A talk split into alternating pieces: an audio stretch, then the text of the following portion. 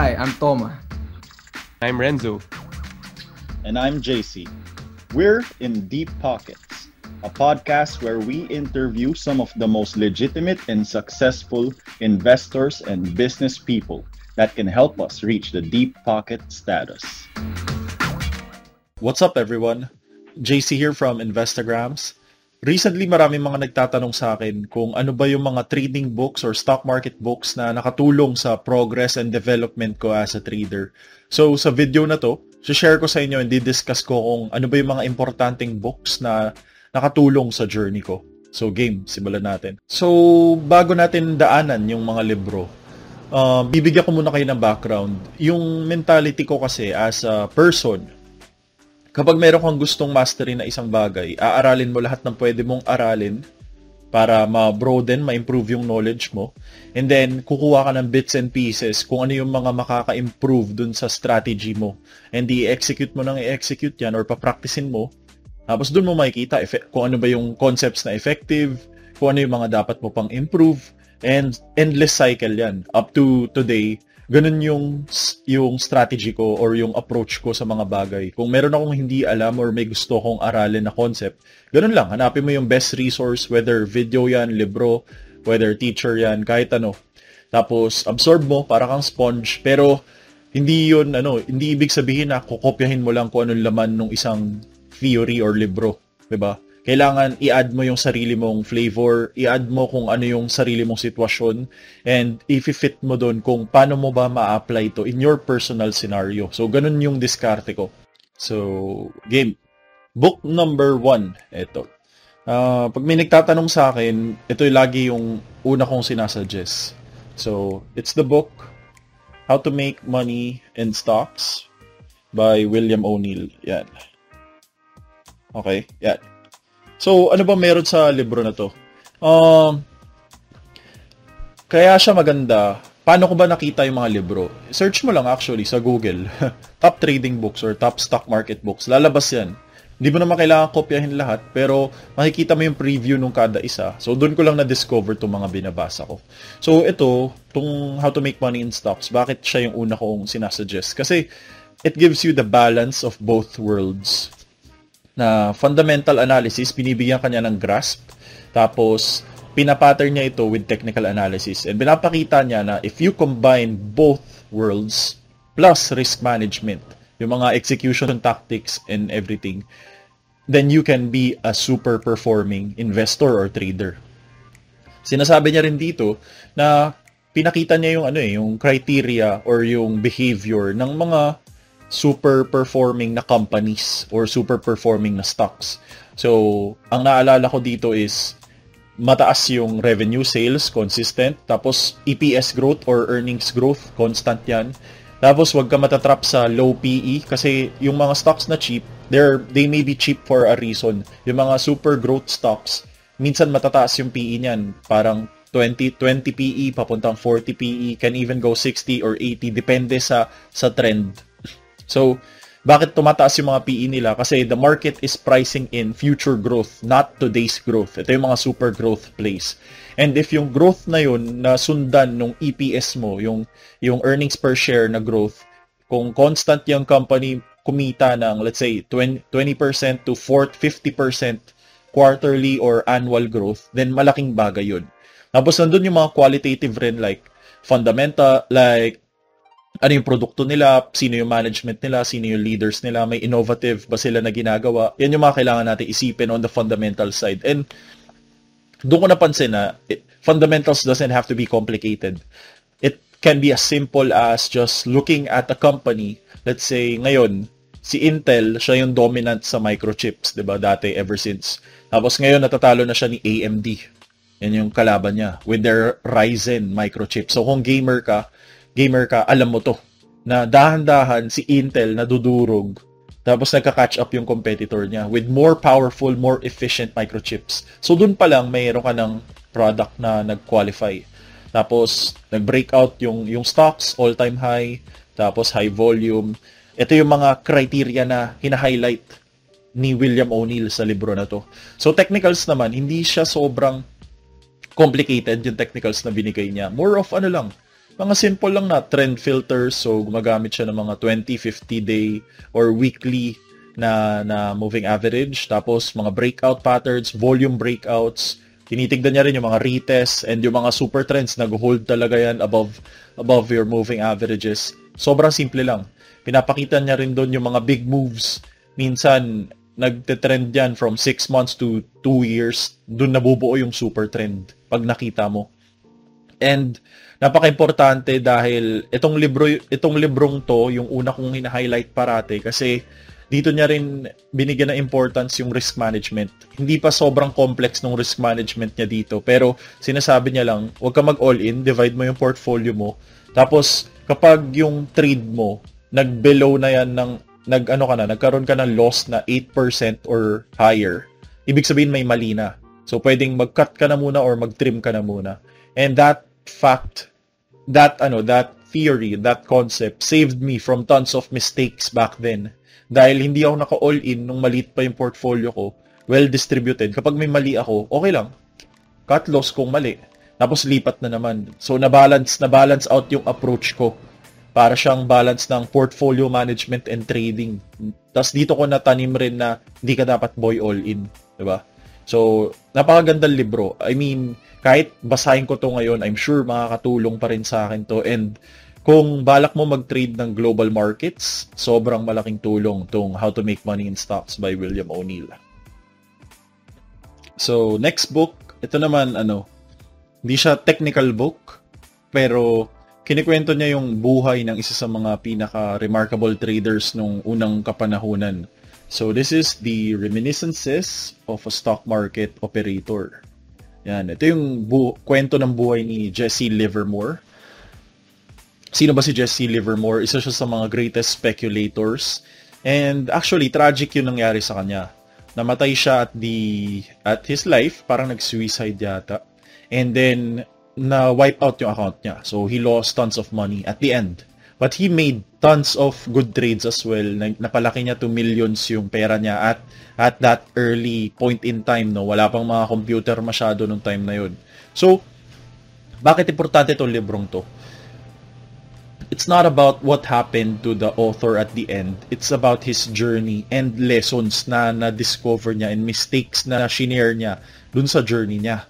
So, pinakita niya dito na isa sa mga pinakatumatak na lessons, yung sabi niya, uh, it's not in the day-to-day market movements that will make you rich it's being right and sitting tight that will make you big money in this game. So, hindi ibig sabihin nun na mag long-term investment ka tapos hawakan mo lang yung mga talo mong stocks. Hindi ganun. Yung pinopoint niya is kapag may nasakyan kang tamang pivot point or breakout point dun sa stock, kunyari, ito yung major milestone, nag-breakout, let's say, 5-year breakout, all-time high, high volume, tapos may company news or development na game changer talaga. Pag nasakyan mo ng tama yun, yung, yung malakas na stock, chances are the market will continue on its trend kung legit yung reason and as long as the trend is intact, dapat nandun ka lang do sa trade. So wag kang ilang beses niya pinakita dito na wag ka dapat atat. Kasi marami siyang trades na pinakita, tama na siya, binenta niya after 2 points, after gumalaw ng konti, 3%, 7%, 10%, only to find out that that the stock moved into 50% or times 2, times 3 and more. Na talagang na-build niya yung wealth niya. And nung natutunan niya yung lesson na yun, the ability to be right and not to be impulsive, not to be swayed by the day-to-day movement as long as intact yung system niya, yung trend intact pa rin, walang mali dun sa stock, then hawak lang siya, chill lang. So, ang laking impact ng libro na to sa akin. Walang mga indicators, indicators yan. Pero kung kung inaral mo yung logic nung sinasabi niya, yung philosophical perspective ng libro, basically sinasabi niya is ano eh, uh, it's not about pagiging scalper or chupitero. Kung, kung, kung magaling ka doon, walang problema, no?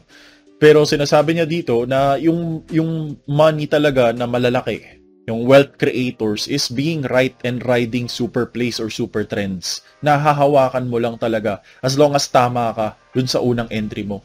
Tapos, same with William O'Neill kasi sobrang iteration niya sa cutting losses.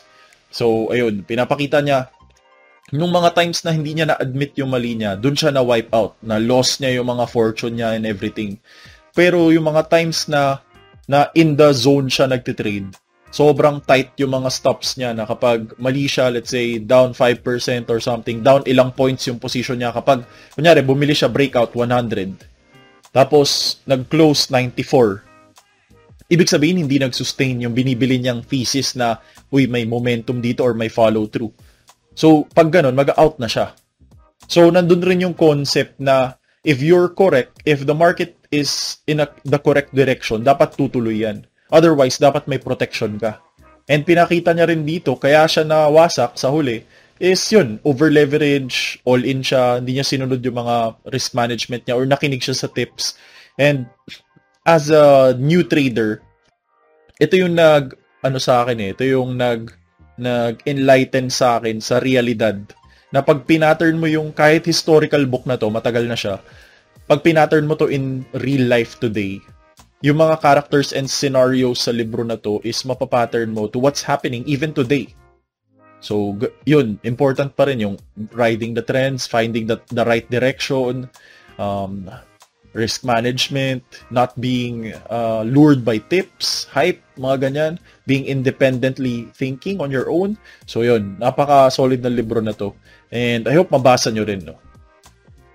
So, ito naman, itong next na libro, series to ng mga libro. And maganda siya, casual read siya, perfect siya kung ayaw mo ng mga heavy masyado na, na babasahin. Pero yung lessons niya, mabigat talaga. Light read, madali basahin, pero importante yung mga lessons. So, this book is The Stock Market Wizard series by Jack Schwager. Yan. So, maraming parte yan. May, may Market Wizards 1, may The New Market Wizards, may Stock Market Wizards, may Hedge Fund Market Wizards. Dami. Halos apat na, lima na yata yung series na yon And lahat yon nabasa ko. So, ano bang sinasabi niya sa book series na to? Ang kinaganda dito sa Market Wizards is ini-interview niya basically yung top traders sa buong mundo. So, if naghahanap ka ng ano, 'di ba yung kadalasan tanong ng beginner, sir, pa-mentor po or sir, kailangan ko ba ng mentor? Itong libro yung sasagot sa tanong mo. Kasi dito, ginather niya na yung mga pinaka-best sa buong mundo. Makikita mo kung paano sila mag-isip. Yung iba nag-share ng strategies or a glimpse of their strategies. And kung mabilis ka mag-pick up ng clues, makikita mo kaagad na okay, itong itong si William O'Neill pati yung kasama niya, okay, talagang super stocks or big trends yung hinahabol nila and napaka-importante pala ng fundamental filters sa paghahanap ng mga super trending companies. Parang ganoon. Sasabihin niya lang in one point, hindi kanya bebe-babyhin na parang ilalatag niya sa iyo yung step by step, hindi ganoon. Pero kung mabilis mo ma-pick up yun, ikaw na bahala mag-backtest. So, dun, ang ganda nung librong to kasi dito dito yung patunay na walang isang strategy na parating gumagana sa market. Walang isang strategy na tama parate. So, it tells us that the the strategies would really depend on you. Merong ibang traders nagsi-short lang, merong ibang traders super long-term mag-isip, Meron ibang traders, macroeconomy yung fino-focus, mga currencies, meron naman iba, mga stocks. So, iba-ibang stilo pero lahat sila super performers. Yun ang maganda. And pag tinignan mo kung ano yung common sa kanila is, first, they, they have found their edge. So, ito yung mga rules nila na back-tested talaga or well thought of na pag in-apply mo sa market over a long period of time, eh, nagbibigyan ka ng consistent returns. Pangalawa, uh, they do risk management. As boring as it sounds, yung common sa lahat ng mga traders na to because they're managing millions or hundreds of millions or billions. Lahat ng core nila as a fund manager or trader is risk management. So, may may good edge ka, may risk management ka, dun pa lang buhay ka na halos. Then lastly is the discipline to execute. Syempre, susundan mo yung system mo. Minsan pinapakita rin nila anong kailan mo dapat i-override yung system mo. May mga ganun, may mga ganung kwento rin. Pero most of the time, they're very consistent with executing their plan, their, their strategy. And then, at the same time, discipline in the sense that these people, yung mga nakita mo sa tuktok, they're confident but very humble in terms of learning. So, maraming instances dito na yung dating strategy nila, change nila at a certain point in time. So, never ka na sa stock. And I think that's an important thing in the market. Hindi to masu-shortcut na, kunyari, tinuruan kita ng kung anumang strategy ko for the past five years.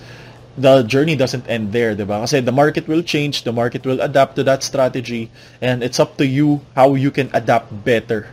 Paano mo matatalo pa yung dating strategy mo? Or ano yung mga weak points noon? Ano yung mas mas may improve mo? So, napakalupit nung college ko pa to binasa. Actually, yung, yung tatlong yun, How to Make Money, Reminiscences pati ito, yun yung top 3 ko. College pa lang, binasa ko na to instead na academic books. Ito yung mga kasama ko sa pagtulog, paggising, pagkain. And it helped me a lot in putting me in the right direction. So, I don't have necessarily the the mentors when I started. Walang wala pa masyado mga nag-share nung time na yon. Tapos sa Philippines, unti lang rin naman yung matitingalaan mo na parang high-level fund manager or trader talaga na out there sharing their experiences, 'di ba? So, itong mga libro na to, it it allowed me to learn from the global authors or stories of global traders. So, yun na yung naging mentor ko. So, I'll just continue on. Next book is ito, sobrang importante niya. Ito, mas seryoso na. Trading in the Zone by Mark Douglas. Yan. So, sa lahat na nabasa ko, ito yung pinaka, siguro, pag tapos ka na sa pag-isip ng strategy mo, naranasan mo nang mag-trade talaga for 6 months to 1 year, tapos na naramdaman mo na yung mga masakit na bagay, yung pag natalo ka, or pag na-FOMO ka, or na-miss out mo yung mga super moves, itong libro na to, yung sasagot sa sa mga problema mo. In my case, ganun yung nangyari. So, share ko lang, uh, when I was uh, in my one year plus or two, pang second year ko sa market, so nag 7 digits na import ko. May time naka all in ako sa market. Hindi lang isang stock no, nakakalat. Biglang nag-crash 2013. Parang down 5%, 6% in one day. Napaaga yung banat ko. Fully exposed yung portfolio ko. So, natalo ko. That was my first six-digit loss as a 21, 22-year-old. And masakit, para kang stunned, 'di ba? Kasi bata ka, you're not trained to experience those kind of kinds of things, right? Those kinds of scenarios. So, sinunod ko yung plano ko pag pag 8% downside or 10% loss, cut, cut, all cash ako. But then, inanalyze ko eh, parang, pucha, sakit nun ah dapat di na maulit sa akin yon So, paano ko kaya masusolve yung, yung challenge na yun? So, simple lang. Uh, search ka ulit. Uh, what's the best way to manage your losses or best books that can help you understand the market the market movements or yung mga volatility probabilities of the market books that can help you handle ano the downsides or the psychology of of managing downsides. So doon lumabas yung trading in the zone. So, yung usual challenge ng mga traders is not all of us are trained to understand how the market works and how we're gonna pattern our mindset, our psychology, and our behaviors to the market. So, dito ko unang nagrasp yung concept na lahat pala sa trading or sa stocks or sa investing or even sa business, it's all about probabilities. Pag sa, pag sa ano kasi, pag school, kung high achiever ka, sanay ka na tama ka, tama ka, tama ka, tama ka parati. Bihira ka magkamali. And mali, mahirap yung mindset na yun pag nakadala mo sa trading kasi sa market, kahit gaano ka kagaling, malaki yung chance na magkaka makaka-encounter ka ng downsides or mistakes or the market will move against you, stuff like that. So, ito si Trading in the Zone, tinuro niya sa akin na everything is just a probability. Once you've backtested your system, alam mo na yung edge mo, alam mo na yung probabilities na, na ina-expect mo sa market, then you have to prepare for the both the upside, the upside probabilities and the downside probabilities. So doon niya, doon ko mas na-appreciate na pag nag-trade ka, dapat alam mo na kagad yung pinaka worst na mangyari sa iyo. So example, bumili ako 1M sa isang stock. Tapos ang cut loss point ko 8%. So 80,000 pag natalo ako. Yung 80,000 na yun, nasa utak ko na siya. Dapat in-account ko na siya in my risk management, in my sizing, in the way I execute on the stock, and in my brain, in my psychology. So, if in case na nagkamali ako, tanggap ko na siya. na na-account ko na na okay, yung 80,000 na yon maliit lang siya sa overall portfolio ko. It's just a probability if I make that mistake. That's part of the process of finding and finding the next stock and letting my edge roll out on a statistical time frame. Letting the probabilities of the market go on. So medyo malalim siya, nandun yung nandun yung probabilistic nature, understanding of yourself, yung beliefs mo, And speaking of beliefs, ma mahaba to kung, kung mag may 30 minutes tong video na to baka maubos tayo sa psychological discussion. Pero dito niya sinasabi na ano ba nagpapagalaw sa market, 'di ba? Kasi minsan akala natin uh, the more indicators that we use, the better. Or the more information that we put out on the trade, the better. Or or niisip natin like the government is is the reason why why the market is going up or down. Parang ang dami nating variables na kino-connect do sa resulta ng trade. Pero at the end of it, wala namang ano yun eh, walang bearing. Kasi at the end of it, regardless kung ano pa yung catalyst or ano pa yung reason, yung statistical edge mo lang dapat yung iniisip mo. So kung yung hit rate ko, let's say 45%, so sa 10 trade, 4.5 trades yung tatama doon, ba? So dapat yung risks ko maliliit. So let's say 1 per 3% lang per per stock yung cut loss ko or 5%. So nakakat ko 'yan sa 10 play. Pero kung tumama ako, yung yung upside ko 20% or 30% on average. Pag ganun, panalo-panalo ka, layo ng risk reward mo. So pinag-connect niya yung risk management, yung psychology, paano mo ba intindihin yung yung probabilities ng market, and then how do you pattern your belief system and your and your your strategy para mabuo yung execution mo to connect to your day-to-day execution. So napakalalim ng libro. I'm not sure if I was able to to give justice to it in this short summary. And sobrang boring niya rin. Nakakatawa. Kasi para kang may kausap na psychologist talaga psychologist yung nagsulat eh. Tapos, gabi-gabi, lalim ng mga sinasabi. Parang napaka, ano eh, parang, parang ano eh, parang abstract concepts yung, yung some part of the books. Very deep, philosophical in nature. Pero, ano, isa sa mga pinaka nakatulong sa akin as a trader. And marami na ring traders yung, ano, nakabasa nito and I'm sure natulungan rin sila. So, kung, kung nagkaka-challenge ka sa sa paano ka ma- paano ba pag nawiwipso ka parate, paano ka mag-handle ng mga downside, paano mo kontrolin yung emotions mo, ito yung libro na masasuggest ko para sa inyo. Marami pa akong gustong trading books pero ito lang muna parang these books are enough to give you a good foundation.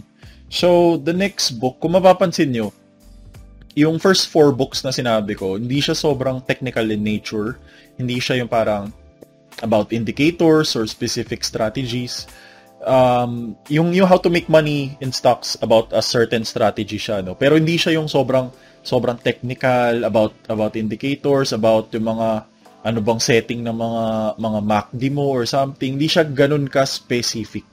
So, bakit inuna ko yung mga libro na hindi naman sobrang specific sa indicators? Kasi para sa akin, kapag naintindihan mo na kung ano yung importante sa stock, sa trading, kapag na intindihan mo na yung philosophical nature niya.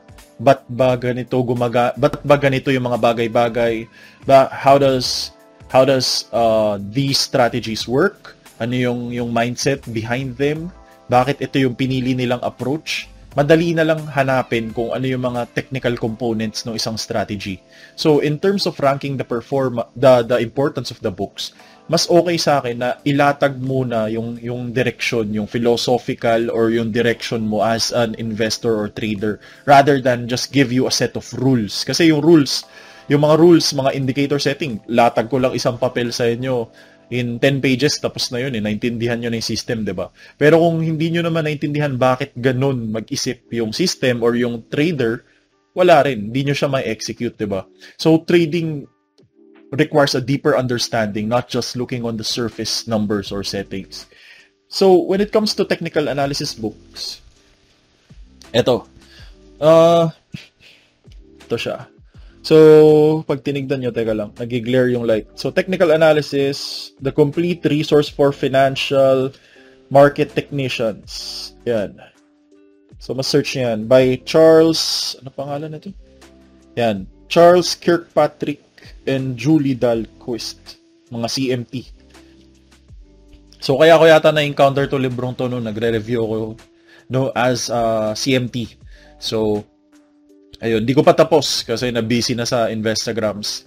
Pero marami rin ako natutunan. So ito naman, kung gusto mong aralin yung mga technical patterns, mga basic indicators, mga yung mga iba-ibang mga mga indicators, bakit sila nabuo, ano ba yung statistical components nila, ano yung mga iba-ibang patterns, nandito na yun. So, pag technicals kasi, hindi naman siya na-encompass ng isang libro lang.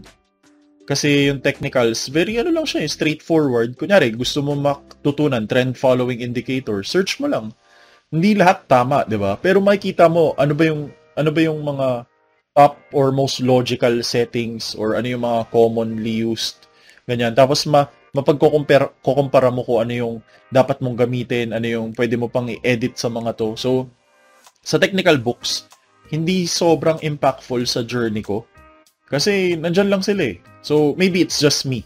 Kasi ako, kapag nakuha ko na yung essence ng sinasabi nung, nung magaling na trader, ako na bahala buuin yung sarili kong strategy from that. So, pag sinabi mong trend follower ka or quantitative trader ka or fundamental ka na naghahanap ng growth, then kunin mo lang yung pieces na yun, tapos ikaw na yung mag-research, di ba? Parang vine-verify mo pa rin yung sinasabi ng libro. So, ayun, so wala akong masyado masabi dito. It's just a good foundation on technical analysis. Tapos, bahala ka na kung ano yung nagfi-fit dun sa strategy na bubuin mo, no? Titignan mo lang yung use case nung kada, kada indicator or pattern. Right? Next, ito hindi masyado uso to. Hindi ko rin alam paano ko natagpuan tong librong to eh. Uh, medyo nawala na nga yung cover niya. Pero ito yung title. The Universal, Universal Principles of Successful Trading. Yan. So napulot ko lang to kasi kasi habit habit ko uh, lagi akong dumadaan sa mga bookstore, fully book, ganyan. Lalo na nung wala pang lockdown. So, tambayan ko yan. Naghanap lang ako ano yung pwede kong matutunan na bago. Tapos, nakita ko to, uh, na naspatan ko lang, na na-browse ko, tapos mukhang maganda. So, yun, kaya ako binili. Ang sinasabi niya basically is, um, pinapakita niya ano ba talaga yung nagbibigay sa'yo ng edge as a trader. Does more indicators give you a better edge? Or Or does predicting the price give you a better edge? Or ano ba? The parang complex does complex indicators give you a better edge or does counting the waves give you a better edge using magical numbers? So binaktis niya yung iba-ibang mga philosophy, mga approach sa market. And dun ko nakita na kaya ganito yung ano ko, yung approach ko. Makikita nyo, pag nagcha-charts ako, nagsasalita ako, sobrang simple. Wala ako masyadong mga pinapakomplika na uy, the indicator needs to be perfectly aligned with the the super magical number. Parang ganyan, 'di ba? Sobrang simple lang sinasabi ko. Malakas ba o mahina? Nasa support ba or hindi? So part of that nakuha ko to dito sa libro na to. Kasi doon niya pinakita na yung numbers, yung edge mo doesn't necessarily come from complexity. And if you really understand the complex theories, magagawa mo siya into a simple sense. And na-confirm ko 'yan sa iba ko pang mga nabasa na na ano na mga mga trading journeys na yung mga magagaling na iba complex yung yung ano nila, yung yung talent nila, yung skill nila, pero they've translated that complexity in, into simplicity. So kaya rin yung strategy ko over the years, mas trinim down ko. Instead na pagmukain kong napaka-colorful niya, ang daming mga sinasabi or ginagamit na mga magical indicators or numbers, sinimplify ko siya. To the point na to the point na kung gugustuhin ko nga, kaya ko i-systematize yung strategy ko na baka price and volume lang eh. Wala nang mga indicator. Guide lang talaga sila. So, nabigay niya sa akin yung perspective na yun. And then, good review na rin sa sa risk management, what what does it really take to win as a trader. So para siyang may halong ano, halong ano eh, deep dive on how trading works and then may interviews rin sa may mga sample traders din na nagpakita ng mga malalakas na traders yung may matitinding mga edge and performances. So yun, malupit. Okay, so medyo ano, I hope na nagustuhan nyo tong video na to, no. Dami na nating na-cover. So that's uh, that's the sixth book. So i-end natin sa lucky number 7. So ito bonus book. Nung bago ako magsimula sa industriya, una ako napasok doon sa Macquarie. Nagkaroon ako ng internship. So, serendipity lang talaga kasi hindi naman ako finance student, corporate management ako nagkataon lang na sa last internship ko, eto, nagpakita yung opportunity na yun. So, I'm so grateful that it allowed me to discover the stock market. Pero wala akong kaalam-alam. Pagpasok ko, ano ba tong stock market na to? Wala akong alam sa mga numbers, di ako mathematician, di rin ako magaling sa finance or whatever. So, hinanap, naghanap agad ako ng guidebook. Ito, nakakatawa tong librong to. Ito siguro yung first talaga na na investing book ko. Ito, how to invest alpha teach yourself in investing in 24 hours. So, so napaka basics lang. Parang tinuturo niya yung yung definition sa markets, how does the market works, yung mga mga mga compounding growth, yung mga ganun, mga economic terms, mga basics talaga. So it's a good uh, refresher din And yun, so bin, niliteral ko siya eh. Binili ko siya 24 hours or 2 days before my my first day in the internship. So, trinay ko talaga basahin at aralin in 24 hours. At the end, ang hirap pa rin. So, sobrang konti pa lang yung idea ko pagpasok ko. But, noong una, kala ko complex yung stocks. Pero parang laro lang talaga na mas seryoso. Kumbaga, pag di mo sineryoso yan, mababawasan yung sa laro kasi pwede mo i-reset eh. Sa video games, 'di ba? Wala ka namang bearing eh kasi pag natalo ka, okay, on-off mo lang, laban ka ulit, 'di ba? Pag sa stocks, pag natalo ka, yung pera mo limitado lang 'yan, 'di ba? Yung oras mo limitado lang. Yung psychological capacity mo to operate limitado lang rin. So yun yung challenge niya, yung gravity niya. So ano, yung libro na to nakatulong sa akin mabigyan ako ng introduction and pwede nyo rin siya i-check. So, ayun. I hope na nagustuhan nyo yung mga book suggestions ko and yung quick review na ginawa ko sa kada libro. I hope that I made these books uh, justice. So, ito talaga yung mga nakatulong sa development ko as a trader. Yan yung mga yan. And yung mga pinakita ko kanina, I'm very grateful to these authors. Kaya kung may nakikita kayo mga tao na nag-effort i-share talaga yung authentic knowledge nila na based sa experiences nila, and alam niyo yung pinag-isipan talaga or galing sa puso nila, suportahan nyo, 'di ba? So, yun na lang yung investment natin na okay, may mga presyo pa yata to, ayun, kunyari ito example 748. Yan. 'Di ba? 748. Bakit? Pwede mo naman bilhin, pwede mo naman kunin yan ng libre, piratahin mo. Pero kung tinitake responsibility mo yung journey mo, itong mga librong to, ito yung biggest investment na nagawa ko. Ganun ko siya tinitingnan. And collection na rin. Kumbaga, over the years. kasi mula college, di ba? Dati nangihiram lang ako ng libro sa library. Wala pa akong budget pambili. So, buti itong mga librong to, yung sila How to Make Money, sila Reminiscences, nasa library na, ng school namin. So, doon ako nakatambay. Tuwan-tuwa ako. Sabi ko, putya, solid to ah. Hindi ko na inaral yung mga homework ko. so, yun, pwede mo siyang, ano, pwede mo naman kunin libre kung nagtitipid ka. Pero as you grow, kung, kung nagpo-profit ka na, kung may constant income ka naman, covered mo na yung mga pagkain mo, yung security ng, ng pamilya mo, mag-invest ka sa, sa books. Because for me, ito, example, 300 na libro, mahigit yun nabili ko. So, 300,000, 400,000, uh, it doesn't matter because yung 1,000 na na-spend ko sa isang libro, yung ibang yung ibang books na to, kunyari yung pinakita kong pitong libro today, 7,000. Yung 7,000 na, na nagastos ko sa mga libro na to, yung returns noon is millions. So kung titignan mo na risk-reward perspective, 'di ba? Sobrang worth it nung investment na yun. But at the end of the day, at the end of the day, it's not about just uh, absorbing the books.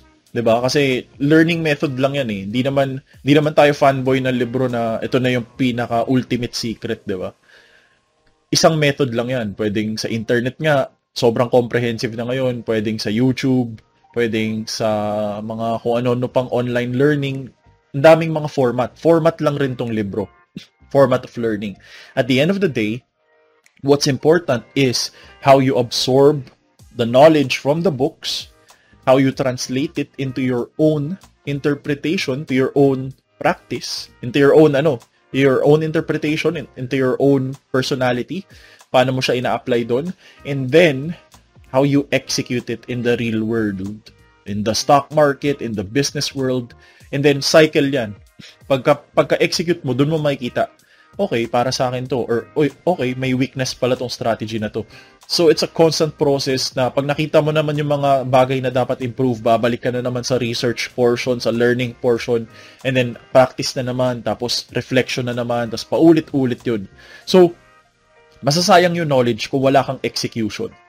Kung di ka independent, gumalaw, kung di ka determinado, masipag, di malakas yung work ethic mo, masasayang lahat ng the- theories, 'di ba? Pero if talagang desidido ka sa isang larangan, mapa-basketball, mapapagtayo ng sarili mong business, mapa gusto mong gumaling as one of the best traders in the Philippines or in the world, you're gonna act on it. Itong mga libro, itong YouTube video na pinapanood nyo, these are just tools and guide guidance. At the end of the day, it's up to you to practice and execute and constantly improve. So I hope nagustuhan nyo tong video na to. Kita-kits ulit sa mga susunod. Kung natripan nyo siya, share nyo sa mga kaibigan yung investor, traders, o mga nagbabalak pa lang matuto. Pwede nyong sundan tong guide na to. And kung gusto nyo pang matuto ng mga comprehensive stock market lessons and investing lessons, join the Investa University. I'll put the details below. You can just click on the link. Libreng program lang ito sa mga gusto matuto ng stock market. It's gonna start on August 5 and it's gonna be a comprehensive two to three month program. We're gonna put our hearts onto it. We're very excited so that mas marami pa sa mga kapwa Pilipino natin ang matuto sa stocks. That's it. Thank you for listening to the Deep Pockets by Investa podcast and stay tuned for our next episode.